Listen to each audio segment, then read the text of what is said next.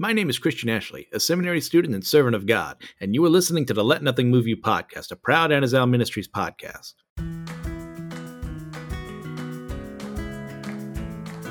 Welcome back to the Let Nothing Move You podcast. I'm your host, Christian Ashley, and today we'll be going into Genesis and the chapters 7 and 8. Decided to combine the two of them together, kind of fit together. I mean, not only in the narrative sense, but like there's a lot of stuff there that just makes sense if you do them both at the same time. So we're going to do that by starting in verses 1 through 5. Then the Lord said to Noah, Go into the ark, you and all your household, for I have seen that you are righteous before me in this generation. Take with you seven pairs of all clean animals, the male and his mate, and a pair of the animals that are not clean, the male and his mate, and seven pairs of the birds of the heavens, also male and female, to keep the offspring alive in the face of all the earth. For in seven days I will send rain on the earth forty days and forty nights, and every living thing that I have made I will blot out from the face of the ground. And Noah did all that the Lord had commanded him. God commands Noah to bring the animals together to be on the ark and survive with his family while the flood comes. Obviously, this brings up many different criticisms of this being a literal history and questions about the way this could work. So I'm going to delve into some of them. I don't have time for all of them. I'm not going to have time to cover everything within the things we're covering. So there are other resources out there to check out, plenty of places to go. If uh, I will uh, caution you out there not to go somewhere like a Ken Ham or a Kent Hovind. I know I, there's some people in this audience who do like them. I, I particularly just don't care for them as people or their rationality behind some of their answers. Now, some of it, yes, like I, I am a literal person. I think there was a literal flood. I think know, God did command Noah to put all the animals on the ark and stuff like that, and it happened this amount of time, blah, blah, blah. But I don't really care for them as people when it comes to the way they debate others who don't believe the same way that they do. That if you don't think the exact same way they do, then you're not a real Christian. It kind of feels at times. I don't think I don't know if they've ever actually said that out loud, but that's kind of the gist I've gotten from listening to their debates. And not to say that the people they've been debating against are also most rational people in the world yeah, it, it's just not a good thing overall. So I'm going to try and limit myself. If we were doing like a like a extra show on all the things within the flood and all the questions, I would definitely put more emphasis on stuff. But for the sake of this, I'm going to focus on these things. So first, let us note that the animals are divided in clean, unclean, uh, uh, including those which are clean, who have the seven pairs instead of the regular two that we kind of get in our minds. Of, oh, they came two by two. Well, not all of them did. Some of the animals, the clean animals, did. Now, when we do get to Leviticus, forever from now, uh, depending on the pace we go, like there'll be a couple chapters of Genesis, a couple chapters of Exodus. Where we'll pair up more than one chapter a week, so it's coming close uh, sooner than you think, but it's still a bit of ways. But when we do get there, I'll cover more like, hey, you know, this animal is here because of this reason, or we don't know why this animal is here. Uh, ultimately, because God said they were clean. So who gets, gets to say that? Well, God does. So there we go.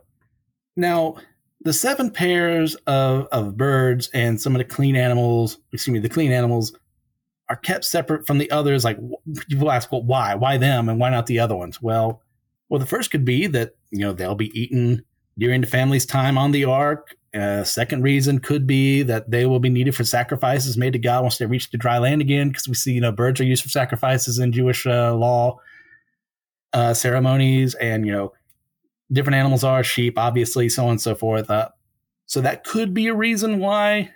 Like a lot of these questions, unfortunately, the answer is going to be we don't know because it's not explicitly spelled out for us in the text. You know, the answer I just love coming back to in all this. So that's a possibility there. I'm sure there's more I forgot while I was doing my notes here. So moving on. Meanwhile, if you've studied biology at all or looked at how many critters exist in the world, your credulity over the mechanics of how all of them could be on the ark at once may be stretched to its limits right now. And you know what I say to that? That's fair, and you should be questioning the logistics of it all. If you have a rational mind, you should go, wait a minute. We got all those cows and ah man, you know, wildebeest and birds and snakes, and as my watch goes off, that's lovely. and you know, what if the dinosaurs were there too? Like, how am I supposed to imagine all these animals on the ark that was described to me earlier? They're not all going to fit. Good. Question that. Don't just say, well, it doesn't make sense. But also, God said it was here because it's in the Bible. Therefore, it happened. And hey, questioning things can be good. I don't want to get away from the, the uh, I almost said bad questions. That's the way wrong thing of saying that. The tough questions. I don't want to ever shirk away from those. I, I, won't probably spend as much time as you know you might need on them, but I definitely suggest you go and listen to other people what they say about this, even the people I disagree with, to see where they're at when they come to these questions. So, how is it possible for all living animals that were not in the water, and some people even say even the fish and uh, dolphins and whales were even brought in the ark too, depending on who's writing their commentaries here. Like, how are they able to fit in an ark as relatively small as described in a previous chapter? Well, there are several ways this could be answered. The first is, of course, that the story is merely just allegorical and fantastical, and you know this didn't actually happen, or if it did, it's not uh, as described in the Bible. It's just like human interpretation was wrong when it came to writing this down, or you'll get a multiplicity of ideas of where that comes on whether it actually happened or if it's just like it did happen, but not as described here. People go all over the place. Now, obviously, I don't subscribe to that idea, but there are plenty of good Christians out there following God who do. And uh, without you know further evidence that says like hundred percent, God Himself said all these things are happening. I can't get too angry with them but I am going to take the more literal stance here because I do think God in this chapter is being way more literal in his description of things. Now, obviously, not everyone's going to take that same way, but I do want to bring it up. I want to give it its time in the sun so you can wrestle that out yourself. Now, the second has an idea that's been proposed that, you know, possibly at this time, you know, genetic diversity wasn't as diverse as it is now, and the many subspecies of different animals that we have in this day didn't exist after the flood. Excuse me, it didn't exist until after the flood ended, and God populated the earth with the survivors, which means there weren't that many animals on the ark. So this would say, like, there wouldn't have been like a king cobra and a garter snake on the ark at the same time, would be this idea. I don't particularly cold to this one. I see the logic behind it, but at the end of the day, like, it's people trying to explain something that we don't have a lot of information on. So I get why this is an answer too. Now, the third, and this is my personal favorite just because I'm a nerd.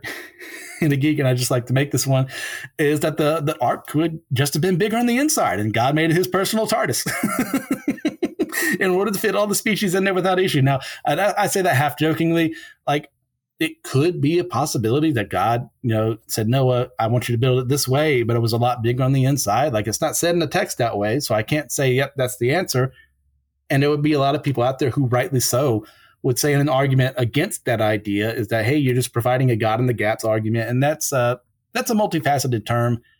Some people use it correctly, some people don't. It's generally the idea of well, we don't have an answer here, so we're just going to say to get from point A to point B. Well, if we don't have anything to fill in, well, God just solved the problem, and then we moved on with our lives. And there are other ways of saying that, but that's a simpler way of putting it. And I don't want to be that person, you know, to that extent. Like obviously, there are plenty of opportunities in Scripture where things happen because God did them. So God in the gaps arguments aren't inherently a bad idea that lots of people will say they're a bad idea, but we got to be careful about how we use them. If we just say, well, God did it without providing a lot of evidence for why God would want to do it, or in the text, God explicitly does that thing, we got to be a little careful there because people will accuse us, in that sense, rightly so, of just, well, you're not thinking critically. You're just, uh, because it has to happen this way, you just say God did it. So that's something to be mindful of in all of this. It's like, well, do I say it because God had to have let this happen or what have you, or because that's actually what happened, well, you got to wrestle with that. You got to figure it out for yourself. And I'll help you out as best as I can, but I can't control your mind, and neither would you want me to do that. Neither would I want to do that. So, the fourth idea could be that, as said in chapter six, all the animals were gathered according to its kind. So, this would be the idea that is uh, really more of a modern idea. Not to the extent that we never humans thought of this way as there being classifications for animals, but when it comes to taxonomy and like classifying, well, this lizard is also related to this snake, which is also related to this. Um, excuse me, lost my train of thought there. Uh, this goodness gracious, what was I going to say? This alligator we can then say, okay, there are genetic traits associated with these creatures that they are in the same classification system. I'm not going to go into all the information there. It's it's real fun to explore. It's one of the things I like doing. But for the sake of time, we'll just go there. Like you can say, well, according to its kind, therefore, uh, just a single pair of snakes were there, or it was a single pair, or maybe uh, yeah, a single pair of dogs, or a single pair of spiders, or what have you. You know, that's something we could throw out there. I do actually prefer that more than three. It's just funnier to me that way to just say three is a thing. But it gets to that point. Well, when it comes to the classification of animals, like I said before, people have done it over history, but a more modern sense of that doesn't really happen until the 18th century when Linnaeus really starts his taxonomic endeavors. So perhaps God could have allowed in that older sense of, well, this is a kind of this, so therefore it's just a pair of spiders. And then later on, after the flood, we do the, get the genetic diversity of spiders we have today, to where it could be jumping spiders and tarantulas and so on and so forth. And that's just became more diverse then. Now, the fifth possibility is that the flood was a highly localized event that only affected the area around Mesopotamia, thus meaning only the animals native to that region of the world needed to be protected from the effects of the flood. Now, some people who are still more literal, and even people who aren't, they kind of team up on this one and agree for different reasons and say, well, oh, the flood was only this uh, specific area. We'll get to that later on in this because we have other things we need to focus on. Uh, and just say, well, because it was only here, therefore only the animals native in that region could actually be in the ark and survive for this long, and that's why it makes more sense to them. So that's a rational way of going about it. I don't agree. I, I think it is a rational idea, but ultimately it fails the logic of the rest of the story. But we don't know. I mean, I'm going to go for the more literal interpretation. There are other people out there going to do the exact opposite. So where do you stand? Let me know. I'd be more than willing to hear you guys out. And like I said, there are more questions to be asked, but we're going to focus on some of those in a bit. But before we continue, let us not gloss over a, uh, gloss over a very important detail here. God finds Noah to be righteous. Now, we mentioned this last chapter, but this is still an astounding thing to hear and something we should remember when we look back at Noah. He alone, among however many people are around, even if it's just a local event, none of them are righteous enough in God's eyes to be protected from this devastation. Only he and his family. Only they were given away out of the punishment that he too would deserve because Noah is still a man, he still sinned. He would deserve this had God not looked past his sins to focus on his righteousness and faith instead. Other men and women around him had no love and faith for God, but Noah did. And God recognizes this and rewards him and his family for it.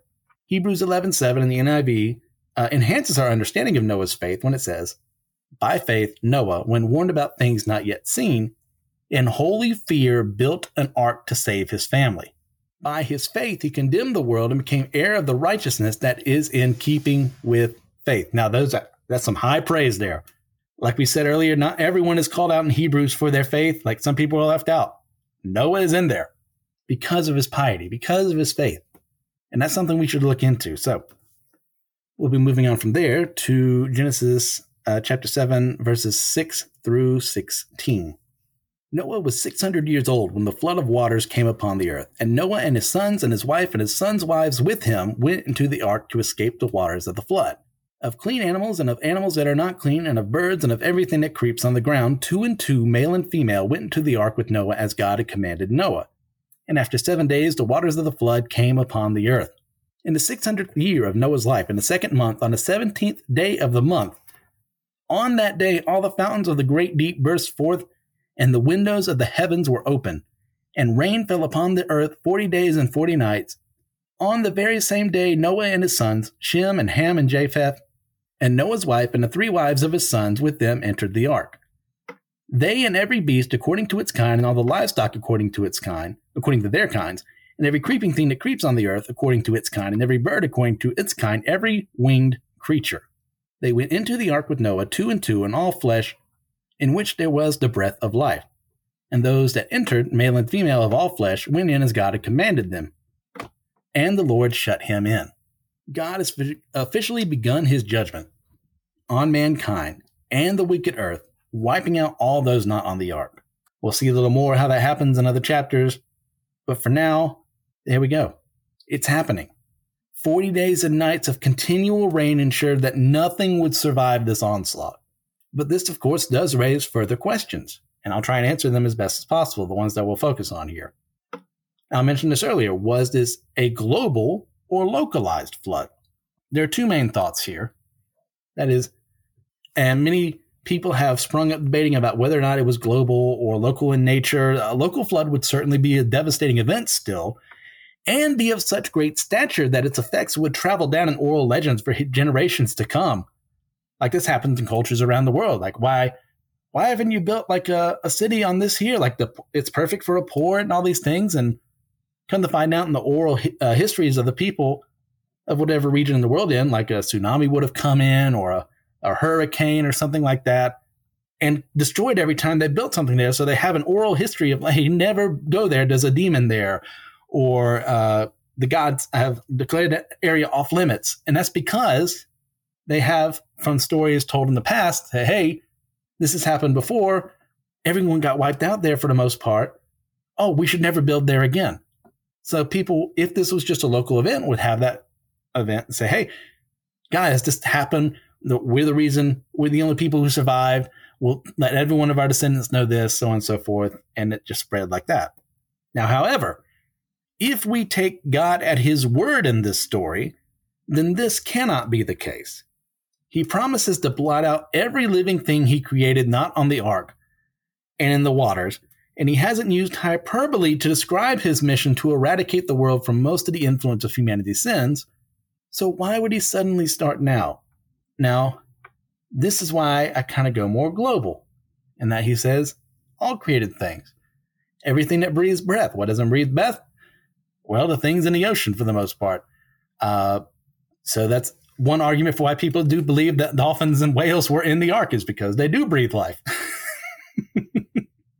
and still, people do think that there would have been uh, other uh, fish and sponges and squids and stuff like that because they're also part of life and God didn't wipe them out completely. So it's all over the place there, people. As is expected in something like this, where we don't get like a, a bullet point, okay, God did this, therefore this happened, this happened, this happened, this happened. But anyways, another big reason I believe in a global flood is, and a lot of scholars do bring this up as well, is that every single people group in the world that hasn't been formed like relatively recently has an example of a flood narrative as part of their mythology. The Babylonians, the Polynesians, the Cherokee, and beyond all have some form of a flood myth. This tells me that something immensely traumatic happened in humanity's history and they were told to remember it, but as often happens with stories over time, they degraded away from the truth with the passage of time, but kept the central idea of there being a global flood. Also, later in this chapter, the flood is described as going over all the high mountains. The word for all in the original Hebrew is kol or kol, which the vast majority of the time that I've researched this word, uh, there may be exceptions to this, I'll fully admit that. I haven't looked at every instance because guess what? The word is used over 4,000 times if I remember correctly, in all of the Old Testament. So ha- extend a little grace my way, please. Uh, it simply means all, every, or the whole. Now, this tells me, given the language used in a non poetic sense, that everything was submerged by the flood, and there is no evidence biblically for a localized flood. Now, obviously, there are more things to be brought up on both sides of the argument, but we simply don't have the time for them when there are other questions to ask. So, for the sake of time, we'll move on to our next one, which is some of the animals on board the ark were no doubt carnivores because they're still alive today. So, how did they survive for 150 days, which we'll find later on in the chapter, without ample food? Excellent question.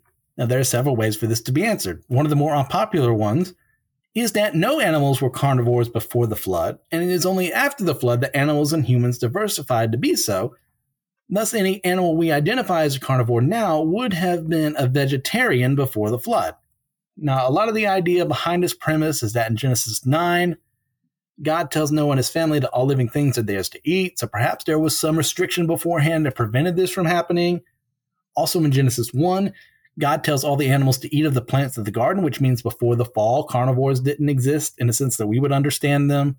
Now, another idea is that God simply supernaturally satisfied the needs of the animals without them needing to eat.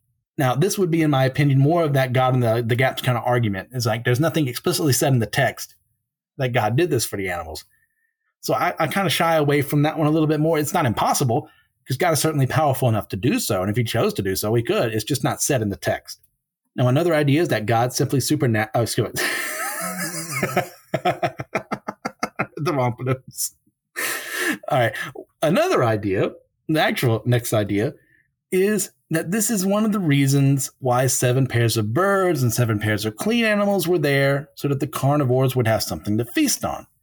Most carnivores need to feed around seven to 10 days after they're fed, while others, like snakes, can last a little longer, which would mean there would have been plenty of birds and other clean animals for the carnivorous animals to feast on during the 150 days of the ark. Now, I kind of go a little close to that one, but once again, as frustrating as it is, we're not explicitly told. So that's why we have questions. And questions aren't a bad thing. Do not ever hear me say that. These are questions you need to ask because as you're reading a story, you kind of go, wait a minute. Well, he said this, but I know this is true of animals. They need to eat. Well, if lions are on there, why aren't they killing all the cows? Or are they? If, is there a cow there enough? Did they preserve it enough for it to last long enough? I don't know. That's okay. Ask those questions, but also realize we can only get so far with our answers because we are not first person witnesses of these events. These are told secondhand after many years after, like Moses is several thousand years removed from these events. So there you go. Now we'll finish off chapter 7 and move on to 8 after this by going to verses 17 through 24. The flood continued 40 days on the earth. The waters increased and bore up the ark, and it rose high above the earth. The waters prevailed and increased greatly on the earth, and the ark floated on the face of the waters. And the waters prevailed so mightily on the earth that all the high mountains under the whole earth were covered. The waters prevailed above the mountains, covering them 15 cubits deep. And all flesh died that moved on the earth birds, livestock, beasts, all swarming creatures that swarm on the earth, and all mankind. Everything on the dry land whose nostrils was the breath of life died. He blotted out every living thing that was on the face of the ground, man and animals, and creeping things and birds of the heavens. They were blotted out from the earth. Only Noah was left and those who were with him in the ark. And the waters prevailed on the earth for 150 days. Let's say that again. For 150 days, Noah and his family remained on the ark. The storms had passed them by 110 days before, but they were unable to reach dry land for quite some time. Well, now, we have no narrative of their exploits th- during this time, but we do see, given how God reacts to them later on in chapter 8, that they were not punished for apostasy while on the ark, which shows us that, unlike the, their descendants, the Israelites, much later on, they kept the faith and continued to worship God for saving them from the fate of their fellows. That is astounding to me because I know just how poorly I would fail given these exact circumstances, especially in a day before we have technology. Uh, I would have had uh, no books to read right here. I, there would have been no internet service because everything would be underwater. I mean, maybe global satellites would still be a thing, but maybe God got rid of them in this situation.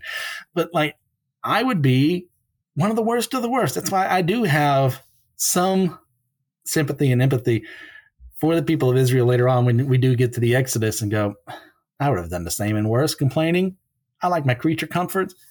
But look at them. Look at Noah's family and how they handled the situation. It doesn't say that they never griped.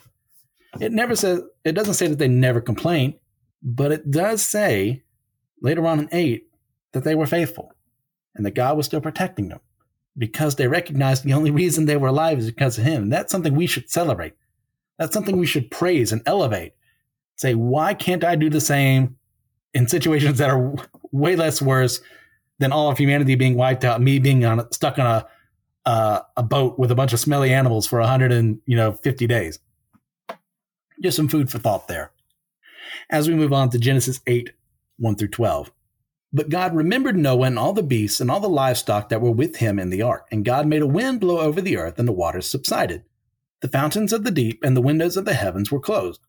The rain from the heavens restra- was restrained, and the waters receded from the earth continually.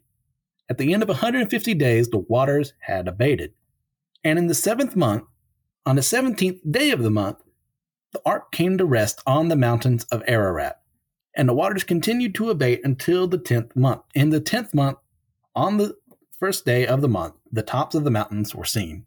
At the end of 40 days, so we're going back a little bit in the timeline here, Noah opened the window of the ark that he had made and sent forth a raven. It went to and fro until the waters were dried up from the earth, then he sent forth a dove from him to see if the waters had subsided from the face of the ground. But the dove found no place to set her foot, and she returned to him to the ark for the waters were still on the face of the whole earth. So he put out his hand and took her and brought her into the ark with him. He waited another seven days, and again he sent forth the dove out of the ark. And the dove came back to him in the evening, and behold, in her mouth was a freshly plucked olive leaf. So Noah knew that the waters had subsided from the earth. Then he waited another seven days and sent forth the dove, and she did not return to him any more. Let's go to the start of this one. God, when it says God remembered Noah, it's not like he forgot about his existence. But this is yet another anthropomorphic, I said that word pretty well this time. Good for me. Uh, att- attribution human writers give God to help us understand that he is about to do a work that he earlier promised he would do. So it's not like God suddenly uh, flipped the switch in his head and go, "Oh yeah, no, that Noah guy. Let's see what he's up to." No, he knew the whole time. He was watching over him the whole time. But it's just us giving an aspect to him that we can look at and say, "Oh, I remember, you know, something like that. I know what it's like to deal with that." And we see God had promised to save Noah, his family, and the animals on the ark from his wrathful and righteous destruction on the earth. When he had promised at the same time to destroy everything else. He proved it by keeping them safe in the midst of the flood and while the waters were receding. But now he would prove it even more by giving them access to land and a chance to do better than their fellows and populating the earth with people who worship God correctly. Now, real quick, I don't have this in my notes, but I, I did remember it while I was reading. Like, uh, it says the mountains of Ararat and not Mount Ararat. So this would have be more than likely a region in Turkey right now. So there are plenty of people out there who've tried to find the lost ark, and I say more power to them because it probably wouldn't have survived after all these thousands of years. But you know, you do you. It's a fine mystery. It's one I I do have explored myself. I may add like the, the flood narrative as a whole to the Friday Night Fright thing I do for Systematic ecology on the YouTube page, or I might even just say, "Have we found the ark?" or something like that. That'd be a fun one to do for religious strangeness, but we, we don't know. And even if we did, uh, I mean, for all we know, people could just put something up there, and it's not the same ark. I, I don't know, man. Like it wouldn't inherently prove the story. I, I would like there to be complete evidence and say, "Hey, Noah was here. he, he wrote in Proto Hebrew or whatever was the the one world language at the time," but we don't know. So moving on, what we can say about Noah is that here he proves himself to have a scientific and inquisitive mind in how he approaches the problem of whether the earth has returned, uh, returned, returned to normalcy or not. He uses birds who would be able to scout from the air and would return if there was nowhere for them to land. You know, a raven's not going to say, "Well, I'm suddenly a seagull now," and just land in the water and live the rest of its life at the sea. It's going to go, "No, oh, there's nowhere for me to land. I'm going to go back to where there was land and then stay there. Uh, the same thing with the dove. A dove is not going to turn into a pelican. It's going to go say, hmm, ain't no land here to, or trees to land on, so I'm going to go back to the boat. So Noah is smart. Now, I don't know he doesn't have a bachelor's in science that we know of. He could have. He's had 600 some years before this point to learn a lot of things. So maybe he does, and it's just never said in the text. But we can tell from this one perspective that he does have an inquisitive mind. One that goes out into the world and says, okay, how do I solve this problem? I want to get back on dry land. Well, what can I do? Well, I'll send out the birds. And this is something that I want to praise for a moment here because I think it gets glossed over a lot when it comes to him. It's like, oh, well, he just did this. It was a nice experiment, blah, blah, blah, and we move on. Like, no, this is a nice experiment. And one that shows us, like, hey, like he trusts God, but he also doesn't just, he's not passive in his belief. He's going out there to prove things and we should be like that too. Like and also we he doesn't get discouraged when his experiments fail because all that means is that the results he wanted just weren't there yet. And so too should we explore the world with a rational mind? Like learn how to do this. Like i know it's a tall order for a lot of people. It's a tall order for me some days. You know as much as i pride myself on intelligence and wisdom i'm still one of the dumbest people i know sometimes. But on my best days that's something I need to apply better. Go, okay, here's what I'm expecting to happen. Well, if it doesn't happen, how am I going to react? Well, I need to react better than I did the last time because last time I hurt a lot of people's hearts just because I didn't get the results that I wanted. So let's learn how not to do that next time so that no one gets hurt. Or if people do get hurt, they don't get hurt as much as last time. Like we need to do the same thing. We need to be rational. God did not call you to be a moron. He did not call you to be an idiot in this world and just say, well, whatever happens, happens. Like, no. He wants you to think for yourself. He wants you to look at this, this book, this same book that we're both reading here, and ask questions. Is this true? Is there actually a guy named Noah? Or is this just a story? And if it is just a story, what would God mean? What is he trying to accomplish by doing that? Or if this is actual history, what is God trying to accomplish? Ask yourself these questions. And we're going to come to different viewpoints. And as long as you're still his, that's okay. As long as you're not introducing some heresy uh, that, I don't know, what, what could you do in this circumstance? Uh, create Darren, uh, what was his name's uh, movie about Noah where he took a lot from the Apocrypha and had a very poor understanding of the story. Like you could do that, sure, and make a terrible bad movie. Even though I know some people do like it. I mean, there's some enjoyable things about it. It's just not a good movie, in my opinion. But you see my point. Be rational. Think through things. Be like Noah here. Noah, by our standards, is probably not a Mensa scholar. Neither am I. But given what he had at the time, he used his resources wisely. Go out there and do the same. And when failure comes, because failure will, learn how to learn from that failure. It's okay. Oh, he didn't just say, well, the raven failed, and I guess the water's never, you know, going to recede and there's no more land. No, he did it again and again so that he could test out his hypotheses. Now, you know why I'm telling you to do all this? Because you need to learn how to do so because you and I, we both live in a world where being in a state of mind that can help us handle a rough world that doesn't care about we, what we desire to happen. What that means is that we can be better off mentally. We can think through things better. We can go through problems better, knowing, okay, I know what kind of world I'm in. I know the way I can do things. I know what God is capable of. So then we work through that. So when failure comes, it's okay because that just means God didn't want it to succeed at that point in time. 13 through 22, and we'll finish off uh, chapter uh, 8. In the 601st year, in the first month, the first day of the month, the waters were dried from off the earth. And Noah removed the covering of the ark and looked, and behold, the face of the ground was dry. In the second month, on the 27th day of the month, the earth had dried out. Then God said to Noah, Go out from the ark, you and your wife, and your sons and your sons' wives with you. Bring out with you every living thing that is with you of all flesh, birds and animals, and every creeping thing that creeps up on the earth, that they may swarm on the earth and be fruitful and multiply on the earth. So Noah went out, and his sons and his wife and his sons' wives with him Every beast, every creeping thing, and every bird, everything that moves on the earth went out by families from the ark. Then Noah built an altar to the Lord, and took some of every clean animal, and took some of every clean bird, and offered burnt offerings on the altar.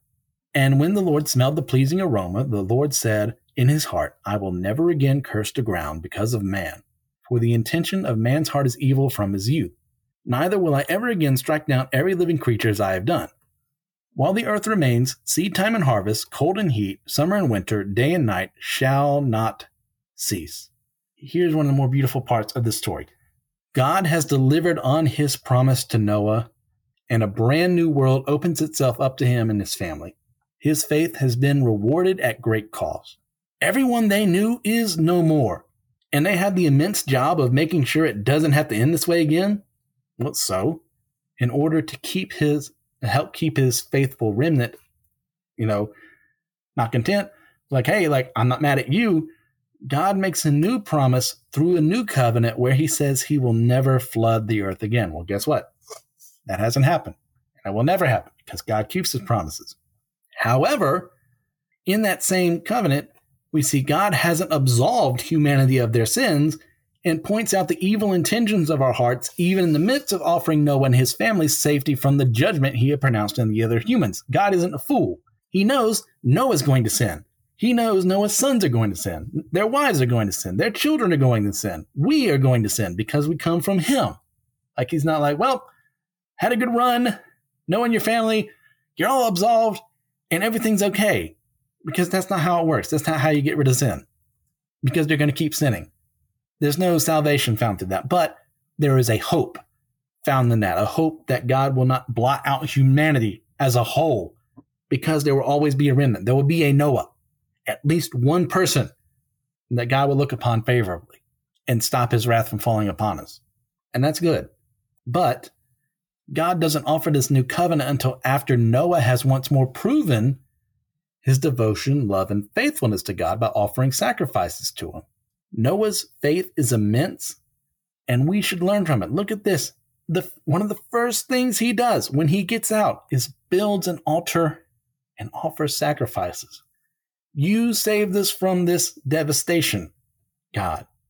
You deserve the praise and the glory. Well, guess what? God does deserve the praise and the glory. And Noah, that is one of the first things he does. Why can't I do the same? Why can't we do the same? Like his actions here are something we should all inspire to enact in our own lives. So just be mindful of that through the week. As you're hearing this probably on Monday or whenever you're listening to this, just think about it. How can I do the same in my own life? And with that, we're done with Genesis 7 and 8. Uh, next week, I think I'm probably going to do 9 and 10 together because there's, there's a lot of genealogies there. And not that I won't have anything to say on them as we discussed before, but like it'll just be easier to get through them if we do it this way. Um, so please, you get a chance to leave a five star review in your podcasting platform of choice just to help us out with the ratings there. If you're interested in my own fictional writing, you can find my works at starvingwritersguild.com or on Amazon by searching for the name MC Ashley. If you're interested in some further solid studies into the Bible and its teachings, then check out the other members of the Anazao Ministry Podcasting Network, like uh, Brandon's uh, at my seminary, blah, my seminary life has been doing a lot of fun stuff, asking questions uh, about you know the Old Testament, what I did with him, and uh, the, he actually went through Genesis as well with Joe Day of uh, Buddy Walk with Jesus, and uh, plenty of other guys. Joshua's been there, uh, Will has been on there. It's a ton of fun stuff there. Like we have a lot of good shows on this platform, like and stuff that I don't agree with, but I still enjoy listening to. That's part of the fun, uh, the challenging fun of this is hearing those voices you don't agree with and maybe i'm that person for you and i'm happy to be that to an extent. I want to be like oh i'm so happy that they don't like what i have to say. And like no i, I like to be that challenging voice just as much i'm sure other people who have different viewpoints like to li- hear me uh, see me listen to them so that i can be challenged in what i'm thinking about. So that's something to look forward to there and the other stuff we're doing. You can contact me at let nothing movie podcast at gmail.com i'd like to extend a, se- a uh, special thank you to joshua Noel for the editing that he does and for the music he adds to the podcast. And with all that in mind, God bless you all in accordance to His will and not mine. And allow me one more time to remind you let nothing move you.